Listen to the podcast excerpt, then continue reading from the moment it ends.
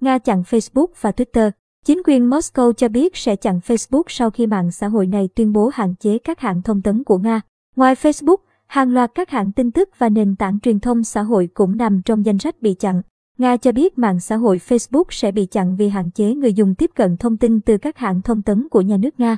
Ngoài ra, chính quyền Moscow cũng chặn các trang web của BBC, Deutsche Welle và Voice of America do tuyên truyền các thông tin sai lệch về tình hình chiến sự tại Ukraine. Twitter cũng là một mạng xã hội khác bị chặn tại Nga, theo hãng tin Reuters. Ông Nick Clegg, người đứng đầu các vấn đề toàn cầu của Meta, công ty mẹ của Facebook, cho biết công ty sẽ tiếp tục làm mọi thứ có thể để khôi phục các dịch vụ của mình tại Nga.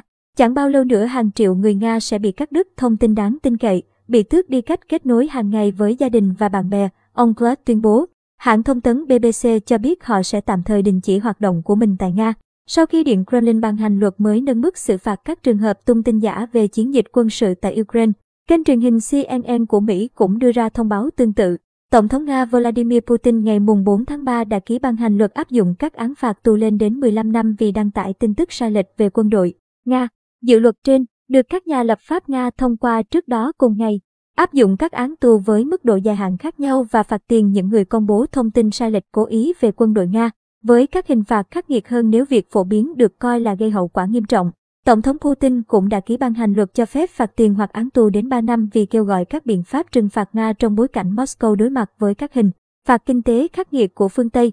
Theo luật mới vừa được Tổng thống Nga phê chuẩn, hành vi tung tin giả về quân đội sẽ bị phạt từ 700.000 đến 1,5 triệu ruble hoặc bị phạt tù 3 năm.